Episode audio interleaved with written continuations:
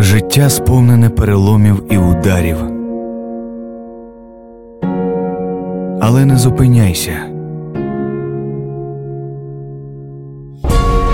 Ти можеш зустрітися з негараздами і болем. Але перемога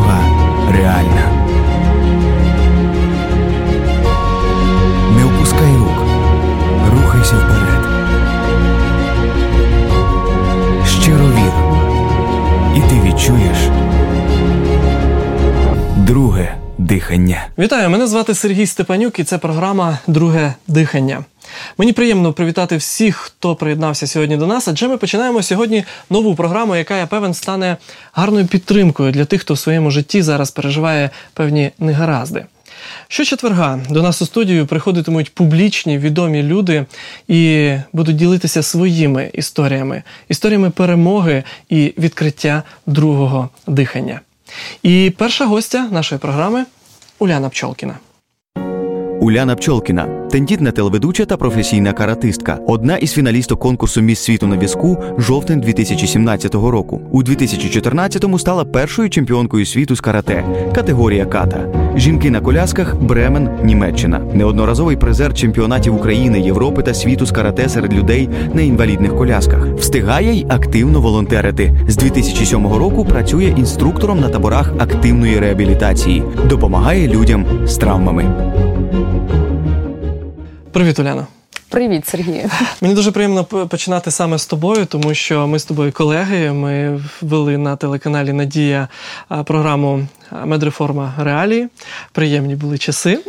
І завдяки цій програмі я стала там більш-менш експерткою, консультую всіх своїх знайомих, як варто підписати декларацію. Сьогодні розвінчувала міфи, наприклад, на манікюрі у своєї подруги. Тому ну, це дуже важлива передача для людей. Перегляньте її на Ютубі. Знаєтесь багато цікавого. Але сьогодні ти гостя. І от ми зараз представлені почули спортсменка, телеведуча, волонтерка. Е, що б вибрала ти? Як би ти себе представила одним словом? І чому саме це? Хто ти? Уляна. Просто Уляна? Що Уляна, це що це означає для людей? Або польська переводиться моє ім'я, або щаслива. Є декілька версій, а я завжди обираю версію щаслива. Щаслива людина апріорі просто. От е, І все, чим я займаюся, або всім, чим займалася, це завжди приносило мені якийсь кайф. Е, і я від цього отримую певні дивіденди щастя. Тому uh що ну, треба бути щасливим в моменті, і саме коли ти займаєшся справою, яка тобі подобається, вона і приносить тобі енергетичне задоволення. Зрозуміло. А, Яка мета твого життя? Для чого ти живеш? На сьогодні. Я розумію, що кожен е, етап нашого життя, напевно, все ж таки різний, правда? І кожен етап життя ми десь відчуваємо по-різному, і наша мета може змінюватися сьогодні. На сьогодні, яка мета твого життя? Для чого ти живеш? Дуже намагаюся повернутися до свого життя. Тому що якийсь час я я пішла все ж таки і почала жити для інших. Це було з певним розумінням, але я не розуміла наслідків. Я почала втрачати себе. Я дуже виснажилась, і я не можу бути продуктивною, коли ти не не наповнюєш себе зсередини, тільки віддаєш. Ти не можеш бути продуктивним далі ні для кого. Тому зараз я таку зробила певну творчу паузу. Я як мене запитають, чим ти зараз займаєшся? Нічим. ну, тобто, І мені хочеться наповнитися іншими сенсами, можливо, іншими ідеями, можливо, чимось новим, тому що я ну, досить легко можу змінити курс свого життя угу. і піти іншим шляхом. Я знаю, що шляхи всі, можливо, наші передбачені вже заздалегідь, коли ми сюди приходимо, але. Все ж таки, я сподіваюся на те, що я я все, все ж таки сподіваюся, що я маю право вибору, і це якісь мої рішення в цьому житті. Ну, Кожен до цього по-своєму може ставитись. Ну, це Я над цим роздумувала дуже багато.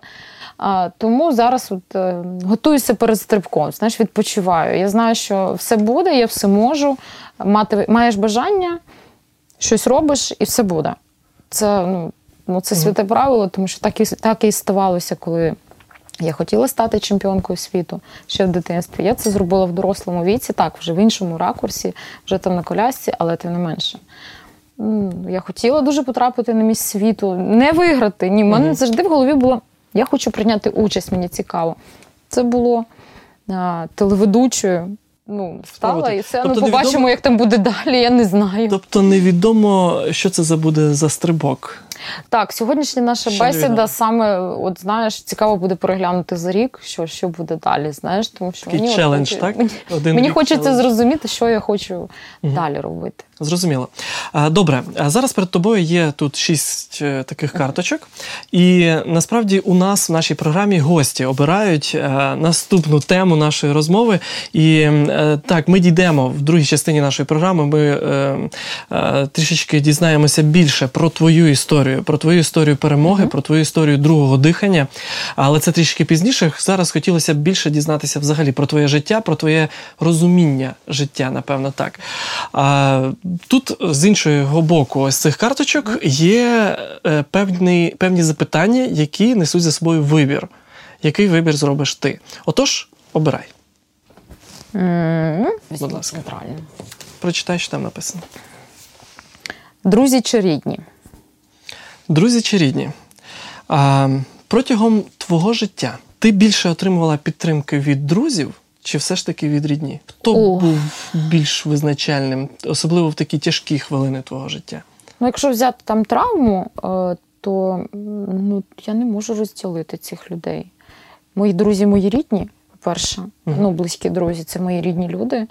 І я дуже вдячна абсолютно кожному, навіть просто випадкової людині, яка прийшла до мене в лікарню і підтримала.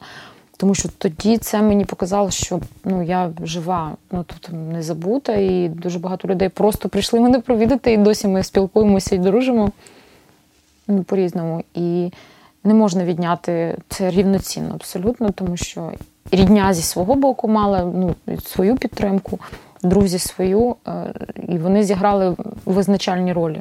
Знаєш, є е, такі твердження, ну вони гуляють серед людей. І перше, друге, третє місце, там коханий, рідні, друзі, хто- хто на першому, другому, третьому. З підліткового віку я для себе вирішила, що немає першого, другого, третього місця. Всі на рівні? Всі на рівні, всі на рівні важливі, всі на рівні кохані і по-своєму ну, в яку виграють якусь визначальну роль у твоєму житті. Наскільки я знаю, е, твій брат відіграв е, важливу роль у твоєму Дуже. житті. Е, Більш детальніше ми поговоримо, напевно, в другій частині нашої програми. Але хто для тебе твій брат? Він для мене стрижень, і він для мене приклад. От він найбільший приклад. Я, можливо, я шукала десь Як його звали? Олександр, Саша. Сашко. В нього 4 лютого, до речі, буде день народження, мав би бути. А він, е, ну, це така людина. Я шукала інші приклади, можливо, на кого б я хотіла рівнятися. І чим старшою я стаю, чим далі ну, минає час після того, як він пішов, і все відбулося в житті, тим гучніші його слова. е, Тим гучніше його приклад для мене. Тому що він ну, дійсно він за 19 років свого життя він встиг дуже багато показати мені. Хоча він молодший. Він молодший, так, молодший на 5 років, але він був ну, дуже мудрий. Він дуже мудрий. Він е, з 11 років вже продумав свій бізнес-план. Він вже щось там якусь копійку заробляв на перепродажах. Він ну тобто е, з дитинства він е, мав такий склад розуму. Він і... мав теж інвалідність. Так, в нього була вроджена мізева дистрофія, синдром Кайросенса. Він з 10 років він був на кардіостимуляторі. Тобто там були і заміни, і кома була 11 діб. Ну тобто багато чого відбулося за його невелике життя. Він помучився тут. Але він мав тверду віру, він ходив до церкви, е, протестантської церкви, він завжди був з Біблією. Тобто він ну, такий був. І це було його рішення. Це не було нав'язане кимось. Тобто він нікому не нав'язував своє, е, свою думку. Але завжди от, З повагою ставився з повагою до- ставився. до І де це в малій дитині бралося, я не знаю. Ну, тобто, ну, такий він був. Ми повернемося щодо Олександра, але нам потрібно продовжувати далі. Ви обирай карточку. Так. Всупереч чи завдяки? Гарне запитання. Я дуже хотів, щоб воно все ж таки прозвучало. Всупереч чи завдяки. Скажи, будь ласка, в твоєму житті більшість твоїх перемог, більшість твоїх досягнень всупереч інвалідності чи завдяки інвалідності? Чи було б це все, якби не було інвалідності? Можливо, жорстке трішки запитання. Хороше запитання. До речі, в мене колись була в мене колись була дискусія так з однокласником. Він сказав, що ти стала чемпіонкою світу тільки тому, що в тебе є інвалідність. Так. Я дуже образилась на нього. Але чи займалася б в принципі карате, якби я не мала інвалідність, я не знаю. 50 на 50, якщо чесно. Угу. Тому що тут е, ти кожен день борешся з бар'єрами з певними там різними, зі своїми навіть власними якимись щодо інвалідності. Але тим не менше, завдяки тому, що ти на тебе більше звертають увагу, і ти не все ж таки носій інвалідності. Так. Завдяки тому, що ти нормально себе поводиш, і ти нормально адекватна людина, всупереч інвалідності, так? Так. Але завдяки цьому ти можеш просуватися. Тобто, я б не займалася захистом прав людей з інвалідністю 100%. Я, мабуть, би не знайома була з першими особами держави і не співпрацювала з ними на благо людей. Мабуть, так було. Ну, Чи була б сторінка у Вікіпедії Уляни Пчолкіної, якби не інвалідність? Думаю, так, як акторки була б. Угу. Тому що я планувала стати, і я б стала. Я- Ну, я вже знаю, що якби я тоді вперлася, я б це зробила. Ну, що тоді я сумнівалася в собі. Зараз я точно знаю, якщо ти чогось хочеш, то ти це в принципі можеш цього досягнути. Тобто, насправді інвалідність вона не, е, не обмежує, Ні, вона не вона обмежує. просто змінює ситуацію. Вона Можливо, змінює, е, плани. вона змінює твої погляди. Е, Вона, можливо, обмежує тебе отут. Мгм. Це якщо ти собі це дозволяєш. Так, звичайно, вона мене обмежує е, ну, там, фізично, в плані я по снігу ну, не поїду я на колясці. Знаєш, ну, от. Ні, ні, ні, коли не їдуть колеса, то вони не їдуть. Але це ну, не заважає мені все одно вести активний спосіб життя. Вихід завжди можна знайти. Ну, коли ви зненацька приходить зима, багато водіїв теж стають людьми з обмеженими можливостями, так? А це некоректно, до речі. Ну так, але ж. Але ж. А, добре, мус- можемо рухатися далі. Ще. Наступна, так? У нас Отак. є ще 4 хвилини. О, так, що було красиво. Будь ласка. Так, участь чи перемога? Як ти думаєш, про що це? Не знаю. Про якісь з конкурсів, мабуть, чи змагань. Так, ти, ти вже про це сказала, до речі. Е, участь у конкурсі краси. Угу. Е, Заради чого ти туди пішла? Заради участі, просто участі, просто було цікаво, просто спробувати себе. Чи все ж таки мала за мету перемогти? Ні, не не- Від початку не мала за мету перемогу. Можливо, не варто Е, було і брати участь, якщо Ні, не планувала... варто. Мені, мені Віталік такий чоловік мій. Це міжнародна площадка, і дійсно я використала повністю, ну так як змогла, 19 країн, які були присутні. Ми говорили про Україну. Ми мали можливість презентувати е, соціальний стан е, в наших країнах. Я говорила про анексію, я говорила про Криму, я говорила про війну на Донбасі. Саме називали її війною. Російську агресію проти України. Е, Багато дівчат підходили, розпитували, плакали, досі цікавляться, як у мене в країні. Чи це в моєму місті війна, чи десь поряд, і на якій відстані, скільки людей загиблих, то вони цікавляться статистикою. Тобто, це мало свій певний так. Вони в своїй країні будуть говорити про те, що це правда, що Росія має агресію проти України. Тобто і знов таки міжнародні знайомства. Ми е, з багатьма дівчатами е, спілкуємося, маємо там якісь певні задумки на проекти. Е, Скоро буде в цьому році, буде в 19-му наступний конкурс краси. Е, Ну, ми з організаторами спілкуємося на, на предмет того, щоб як це було як якісніше. Тобто все буде. Це не просто мене цікавило партнерство, мене цікавили знайомства і знов таки говорити про Україну на міжнародній Тобто ти досягла своєї мети. Так, так. Абсолютно. Я абсолютно щасливою стояла на сцені, посміхалася, і коли ну, вже там е, ведучі вони об'являли, хто там в яких е, номінаціях переміг. І так чим далі, чим далі. І я відчуваю, стою, посміхаюся, так ну ти ж стоїш там, рука в бок, е, посміхаюся, думаю, тільки не я, тільки не я, тільки я.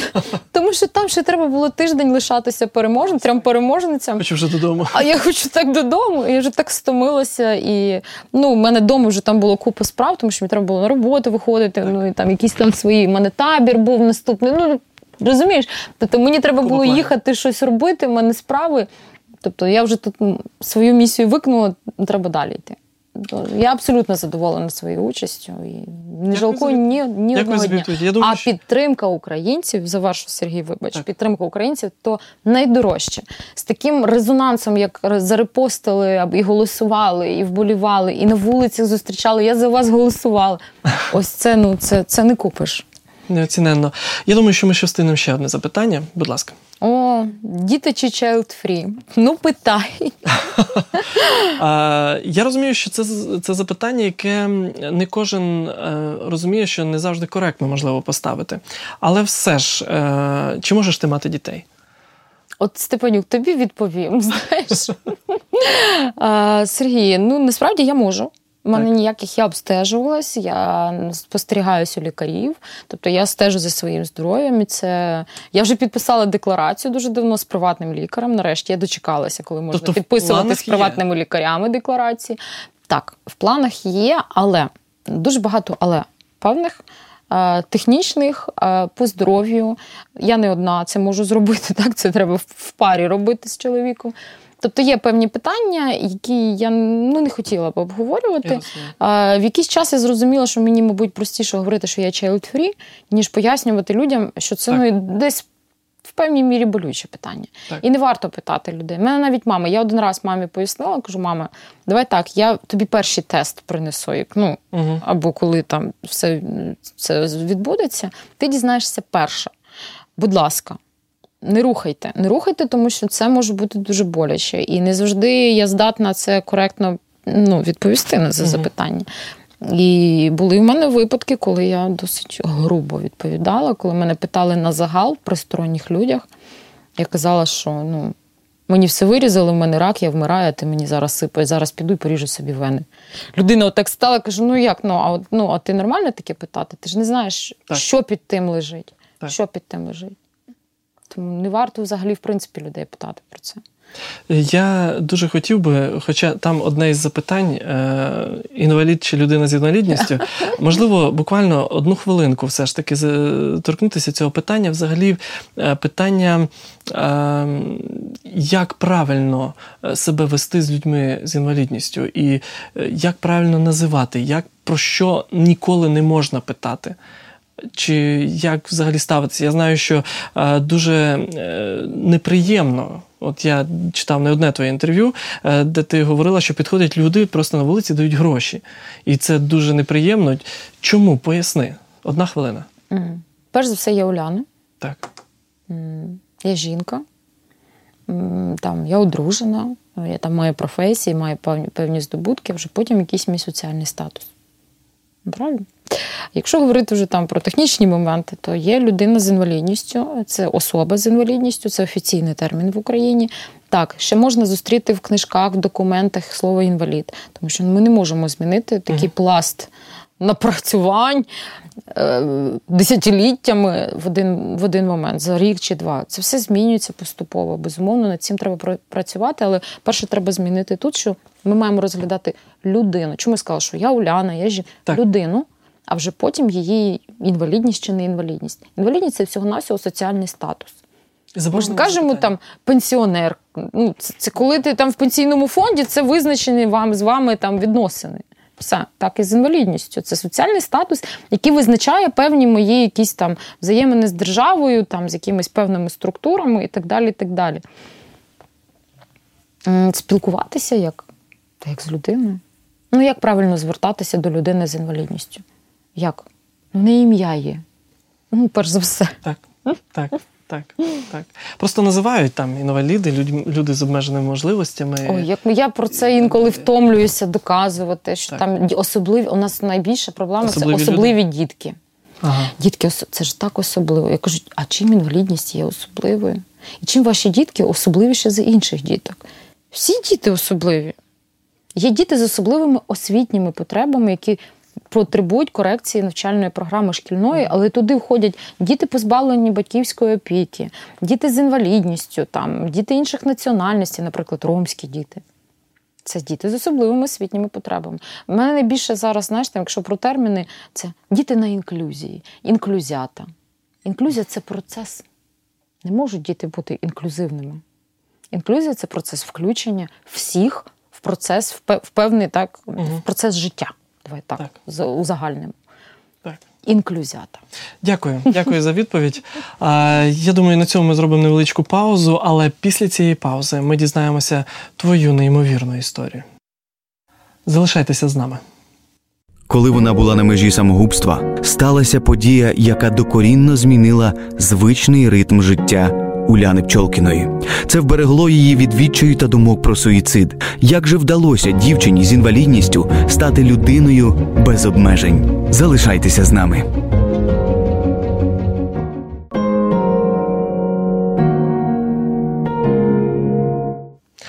Уляно, ми продовжуємо. І саме зараз настав час другої частини нашої програми, коли ми можемо поговорити про твою історію. Угу. А, Історію, коли хотілося опустити руки, коли хотілося здатися, але не так сталося, слава Богу. Не так. Давай з самого початку розпочнемо. Як все відбулося? Як ти отримала травму? Ну, це така історія. Жила була, собі працювала, мріяла. тобі було Мені був 21 рік. Угу. За півроку мала 22 виповнитись. Ми поїхали на травневі свята в село в Чернігівську область допомогти моїй сусід, сусід, мамі моєї сусідки садити картоплю. І ввечері ми там пішли до якогось, до одних гостей, до інших вже коли посадили. Приїхав хлопець, який був нетверезий на мотоциклі. Ми вирішили з ним, а він жив поруч, там, де куди нам додому треба. було. Тобто, щоб він сам щоб він сам не їхав, так, сів цей е, Сашко за, за кермо. На жаль, його немає вже. Він загинув трагічно. Буквально. Пізніше, так? Я Так, розумію. пізніше, ось рік чи півтора тому, угу. тобто нещодавно.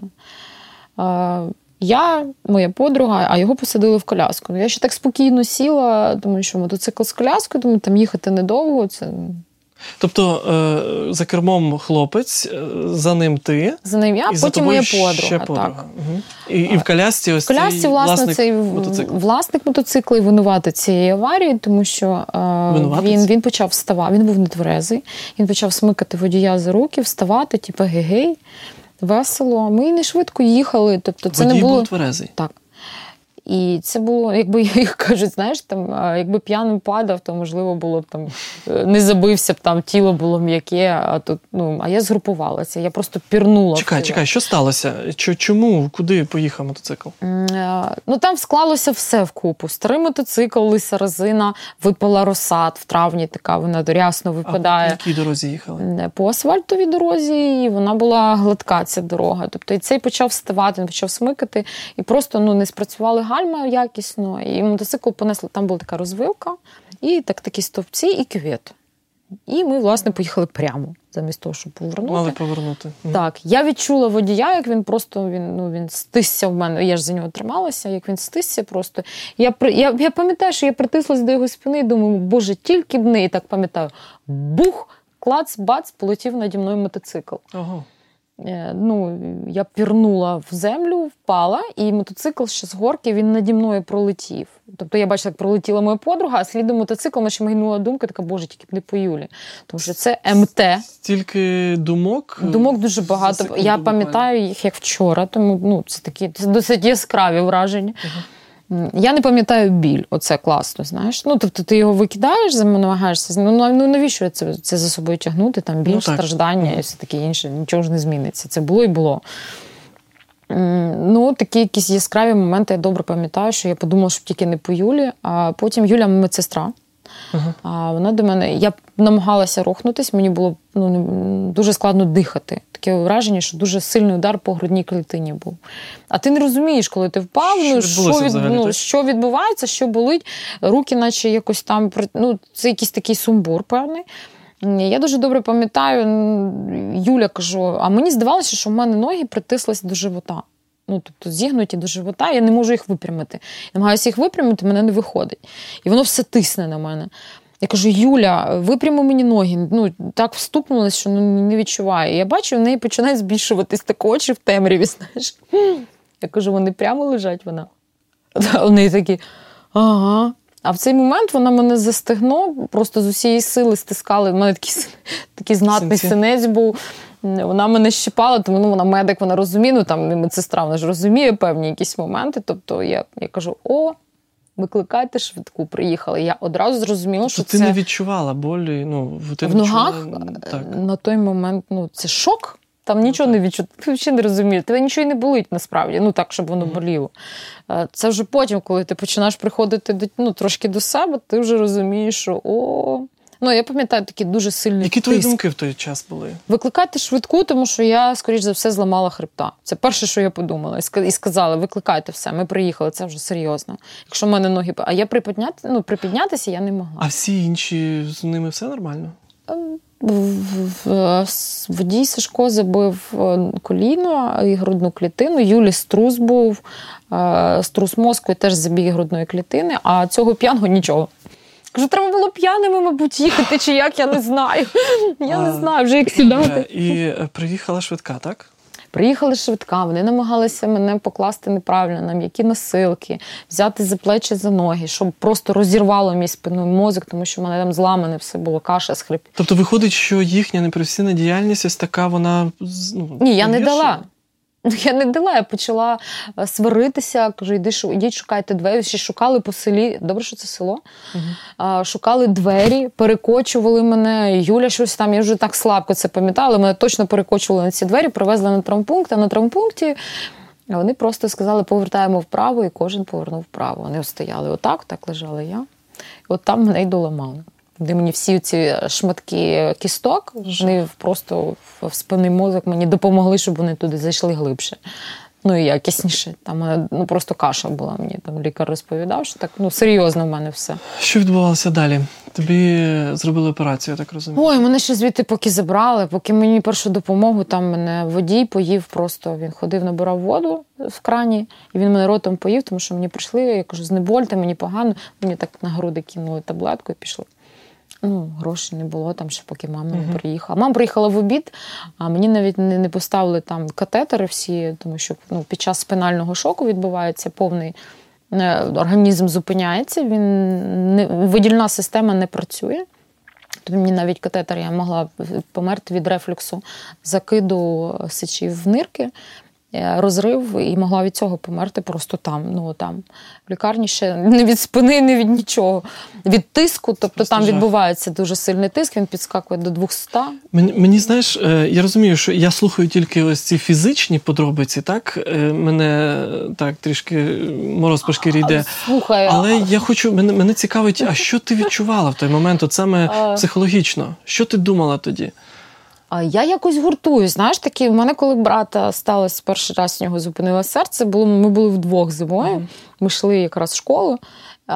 Я гуртую. Я не знаю, як, звідки я знала про ті двері. Я ніде не медик, е, ніде там не проходила курси першої до медичної чи медичної Але допомоги. логічно дійшла Але до цього, то так? так, мене інстинкт самозбереження просто ну я не знаю. мене одразу якийсь працює прям, прям знаєш, прям прямий зв'язок з космосом, і, якісь знання до мене приходять, яких я ну я ні- ніде в кіно можливо бачила. Я не знаю. Зрозуміло. Тобто я якось так е, фокусуюсь і починаю діяти суто технічно. Тим, тим, тим, тим. Я пам'ятаю, що санітарку я хотіла, вона мені мокрою, холодною тряпкою, намагалася мене так пів обличчя не було. З землі було, що я пірнула просто обличчя. І Вона мені оце мене все тече, я її за руку так вхопила, в мене руки не працювали, але я так змогла дотягнулася і так за руку кажу: відійдіть, будь ласка, від мене, ви знущаєтесь. Така льняна, жорстка, холодна, і це все тече в очі. Я кажу, ви що знущаєтесь? Кажу, відійдіть, будь ласка, ну що ви робите? Навіщо? Ну це ж можна було зробити. Ну, ось ці такі моменти. А вже після до операції це підготовка. Ти ну розумієш, що тобі треба там. Я в 6 ранку дзвоню своєму другу травматологу, кажу: Привіт! Ну я вже знаю, що він на роботу встав, тому що це о 12 десь ночі сталося. Кажу, ти на роботу встав? Він каже, да. А слухай, а скільки коштує операція на хребті? Ну, типу, на спиновому він такий. «Та Хороше запитання, 6 ранку, що сталося? Я кажу: та ну я тут е, розумієш, впала. Він. А, що це таке? А. Ну і вже почали там дзвонити лікарі. Тобто ти в цьому процесі не думаєш про знаєш, що там Ти далі тебе про чекає. те, чи будеш ти ходити, там, А, який ну, буде результат? конечно. Ти що, Сергію, ніхто навіть не розглядав, що це щось буде інакше. Просто це якийсь етап, його треба вирішити. Зараз нема коли розпускати нюні, треба вирішувати, треба оперуватися швидше. Там. Ну, тобто це розуміння було. І вже мене везли на операцію, мені лікарі казали, ну там за рік будеш ходити з паличкою, все буде добре, але про підбори забудь. Я кажу, ви мій зріст бачили, у мене 157 сантиметрів, як, Як це про підбори? Е, Під... Вони з мене хіхікали всі, знаєш. Ну, ну, ну нікому нічого такого не кажуть. Ну, ти уяви собі людині, отак от на голову одразу. Це вже після операції. Коли я вже просто ну, прокинулась після наркозу, після реанімації, почала приходити до тями, отут я зрозуміла, що в мене не працюють руки навіть мене кормили. Ну, тобто певний час від спінального шоку, у мене там такі болі. Ти, ти починаєш, знаєш, мені чомусь фільм Матриця відгукується, коли його там від добро пожалувати в реальність Нео. От тут ти починаєш розуміти, що оу, а все ж не так, як ти собі там угу. зараз прооперуєш, швиденько і побіжу далі. Бо в мене в мене екзамени за два тижні. Ви що? Мені ж треба готуватися ще там, ну там, ну тобто ну, так. документи нести. Ти про це думаєш? Тобто е, був такий момент, коли ти зрозуміла, що далі життя не буде таким, як воно було до цього. Це одразу зрозуміло, тому і ну, як тільки я прийшла до себе, ну так більш-менш, і я одразу вхопила таблетки, зрозуміла, що в мене в мене 100%, 100% буде стала інвалідність, тобто ну постійно угу. це вже не зміниться. І брат, е, і ну, мама одна брат, молодший брат з е, інвалідністю, і плюс і ще ти. я. І я така перша моя думка, моя бідна моя мама, витягнути цих двох. Коли я вже побачила, що вона мене кормить, на круги, ну ось оце все почалося. А це просто тебе повертає, ти сам повернутися не можеш. Тебе повертають декілька ну, людей. Розумію, ну це жах. Ти 16 годин під крапельницями. Тобто, ну це Яке такі... було твоє рішення? Піти. Піти з життя. Піти. Добровільно піти.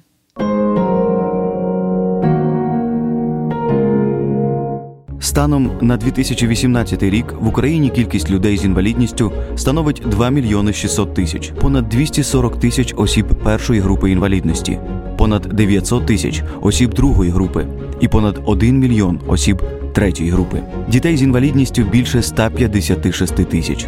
Лише внаслідок ДТП щорічно отримують травми десятки тисяч людей. За останні 15 років було травмовано 603 тисячі осіб. Більшість людей, що вижили після ДТП, так і не змогли знайти в собі сили пристосуватися до життя після аварії. Зазвичай ці люди переживають депресію, відчувають свою неміч, не бачать подальшої перспективи життя, не впоравшись з гнітючими думками, деякі закінчують життя самогубством. Коментує Володимир Азін працівник Національної асамблеї людей з інвалідністю, тренер, один із засновників всеукраїнського громадського об'єднання Група активної реабілітації. Тут питання обопільне, питання працедавця і питання людини, яка хоче працевлаштуватися. Е, працедавця все-таки вони бояться е, влаштовувати людей з важкими ураженнями, тому що ну, бояться на, на, натикнутися на певні проблеми. Е, і тут і проблема в людях, які е, хочуть, можливо, би хотіли працевлаштовувати. Хто хоче, той працевлаштовується. Я вас запевняю. Сьогодні такі люди ізольовані від суспільства та є об'єктом різних видів дискримінації. Користуватися коляскою важко, так як домівки та дороги до цього не пристосовані. Дехто не може вийти навіть за межі своєї кімнати, а пересування вулицею взагалі є окремим випробуванням для кожного, хто наважився. За наявності тотальних обмежень громадської архітектури більшість не може відвідувати громадські місця, користуватися транспортом, працювати, вести активне і повноцінне життя. Більшість державних медичних установ, шкіл, виборчих дільниць не обладнані спеціальними пандусами. Навіть за їх наявності доступ до них часто не забезпечений, оскільки вони виконані всупереч будівельним нормам і стандартам, мають слизьку поверхню, встановлені без поручнів в Україні відсутня е, системний підход. Тобто, так як в багатьох провідних країнах, коли людина попадає, ну, якщо будемо говорити про людину з ураженням хребта, людина попадає в травму і далі вона попадає в систему, де е, їй надається первинна медична допомога. Е, потім е, гострий період після травми проходить знову ж таки в медичному закладі. І потім людина відразу попадає в реабілітаційний заклад, де працює по питаннях і реабілітації, і абілітації. А проблеми ті, що людина не попадає в систему. Тобто е, первинна допомога надається, операційне втручання, можливо, навіть е, неможливо, а післяопераційний період, і все. Далі людину виписують. І це вже проблема людини знайти реабілітаційний заклад. Ніякі умови не стануть на заваді жити далі, і попри опорно-рухові травми в Україні є люди, котрі у цьому переконані, і своїм життям це довели. Травма щось змінює, але не сильно. Яка людина була до травми, е, все решта після травми тільки підсилюється. Була лиха, е, може стати ще гіршою, може змінитися. Ну тобто е, травмування впливає. Я скажу так: багато бачу об'яв, коли люди, маючи травму хребта, хочуть влаштувати собі робоче місце вдома, навіть просто передруковуючи якісь матеріали за розумною ціною. Тобто, хто хоче, той досягає. Друзі, в ефірі програма Друге дихання, і ми зараз почуємо продовження неймовірної історії Уляни Пчолкіної. Ми зупинились на тому, що ти вирішила піти, залишити це життя. Що сталося далі? Ну, це помітили. Там мене коротше, мені завадили піти, все ж таки, як ми бачимо зараз. Ти випила таблетки? Так, випила. Ну, це було недостатньо. Там це був такий, знаєш, все, що я невдала все, що спроба. невдала спроба. Так стратила я в цьому плані, але брат, який підійшов і поговорив. Ну, по-перше, мамина реакція була така, вона сказала, що вона без мене відмовляється взагалі жити. Ну, Такі визначальні слова для мене сказав брат. Він каже: знаєш, ну ти ж знаєш, що я невиліковно хворий, і в будь-який момент я можу піти. І ти не маєш права вирішувати. Якщо ти залишилась тут, то в тебе, значить, ну, не все ще вирішено на цій землі, ну, твоя місія вона ще не завершена. Ти маєш жити. Якби ти мала піти, ти пішла. Ну, якось так, знаєш. Угу. І ну, дійсно, знаєш, брат таки пішов. Він просто в один момент він зайшов там в кімнату, ми поговорили по телефону з ним, він був в санаторії. Зайшов в кімнату, впав його не стало в одну секунду. Скільки часу пройшло після Два роки. травми? Два, Два роки. Два роки.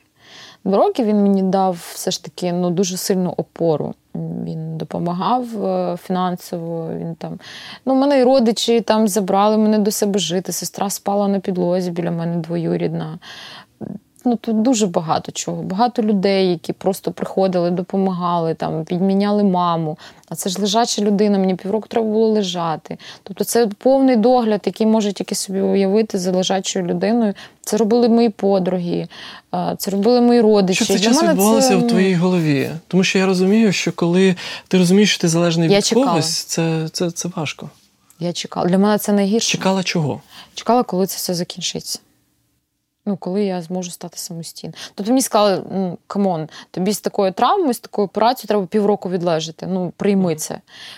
Ти не можеш нічого вдіяти з цим, ти маєш ну, в цій ситуації просто заспокоїтись, прийняти її і ну, чекати, коли ці півроку ну, угу. пройдуть, і далі вже діяти по плану. Так? Там був план реабілітації. У мене постійно було лікарня, реабілітація, якісь там друзі. Тобто, в мене не було, що я лежала і просто дивилася в там в стелю і чекала ці півроку. Ні, в мене постійно якийсь був фан. У мене там почав рухатися палець на нозі. Це вже там якась вау, тобто, світло таки була якась надія на те, що ти я рухаю, я відчуваю ноги, я ними рухаю, але це не самостійна ходьба. Це таке, що я можу за такий, ну, такий міцний стіл взятися, припіднятися і щось вхопити зверху і сісти назад. Тобто це не функціонально. Тобто в магазин я не схожу. Наприклад, е, коли там в активний період реабілітації я вниз іду з восьмого поверху. Паличка, поруччя, і я йду. Ну, тобто, в мене ноги тримають вниз, вверх жодної сходинки. Скажи мені, будь ласка, навіщо? Зачем? Тобто ти певний час вирішила, е, що ти будеш. Е, за два роки десь я вже. Ну, я одразу там зрозуміла, коли я за рік не стала ходити з паличкою, тільки навчилася пересідати більш-менше взуватися. Це в санаторії, то завдяки там людям, які теж давно жили з цим. Я почала питати, що з цим робити, як це, ну що це не самостійна така. А потім я потрапила в табір, і там я взагалі зрозуміла, та ну дивіться, всі народжують, живуть, працюють, е, все нормально. Познайомилася з Володією Азіним, власне, за рік, десь після своєї травми на більярді мене подруга почала звати. Він забрав мене така розвалена коляска, якась була. Він мені зробив, полагодив, дав свою.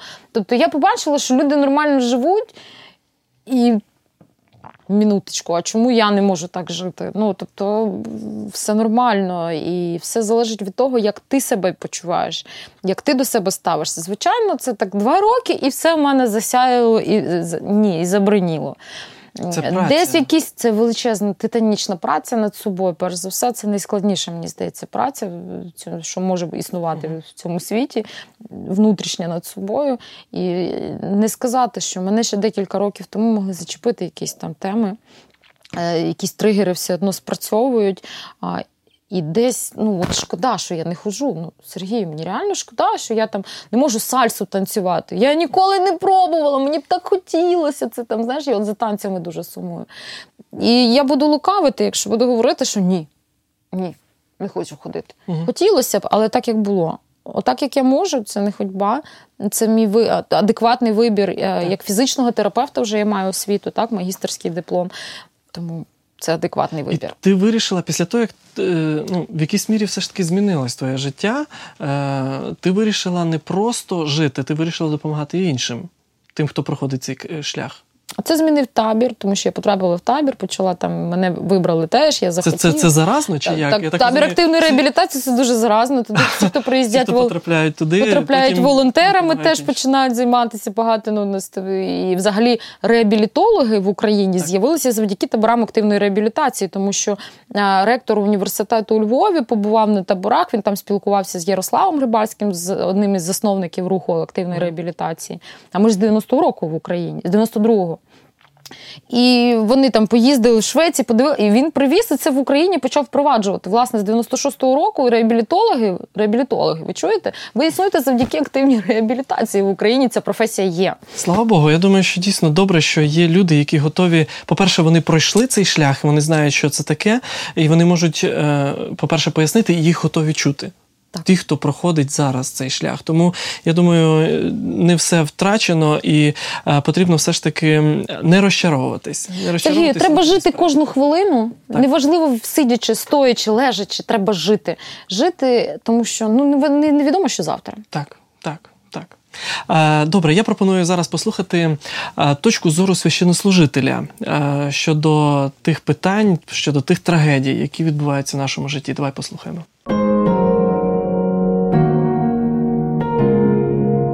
Наверное, невозможно прожить нашу жизнь вообще без страданий. Страдания приходят в жизнь каждого человека. Причем страдания могут быть разными. Физические, психологические, моральные, эмоциональные. И каковы бы ни были эти страдания, они приносят нам боль. А боль — это боль. И иногда люди в страданиях, которые выпадают на их судьбу, винят Бога. Но давайте не будем спешить с выводами – один известный христианский писатель Клайв Стейплз Льюис, который в своей жизни также пережил достаточно много страданий, обратился к этой теме. И его перу принадлежит небольшой трактат, который так и называется «Страдания». И вот в этом трактате, для того, чтобы объяснить причину, почему иногда люди страдают, причем почему страдают люди, которые доверяют Богу, он обращается к метафоре. Он сравнивает Бога с художником, который рисует шедевр рисует картину всей своей жизни. И вот художник делает мазок, потом через некоторое время, возможно, отходит немножко назад, смотрит на то, что он нарисовал. И если ему не нравится, то он берет скребок и начинает соскребать нарисованное. И если бы картина была живая, то она в этот момент чувствовала бы боль. И представьте себе такую ситуацию. А, в мастерскую к художнику прибегают маленькие дети и просят, чтобы он нарисовал для них небольшой рисунок. Он берет бумагу и очень быстро и даже небрежно рисует то, что дети просят у него. Дети берут этот рисунок и убегают. Если бы картина была живая, возможно, она бы в этот момент позавидовала этому небольшому рисунку. Она бы даже, наверное, захотела бы быть на его месте. Но вы знаете, судьба картины и судьба рисунка совсем разные. Этот рисунок завтра может оказаться в мусорной корзине, а картина будет висеть в престижной галерее и радовать тысячи и даже миллионы людей. Господь из каждого из нас хочет сделать шедевр. Иногда Он допускает в нашей жизни некоторые страдания для того, чтобы мы, пройдя через них, усовершенствовали свой характер, чтобы мы стали теми, кем Он хочет нас видеть.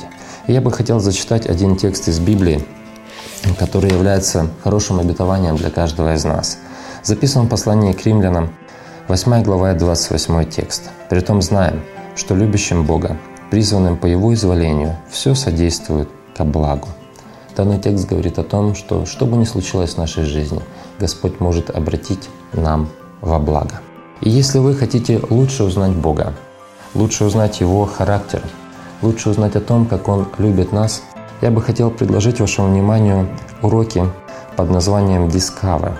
Данные уроки проведут вас через всю Библию и расскажут вам о том, какой Бог на самом деле. Расскажут вам о том, что мы можем доверять Ему и то, что Он хочет сделать для нас.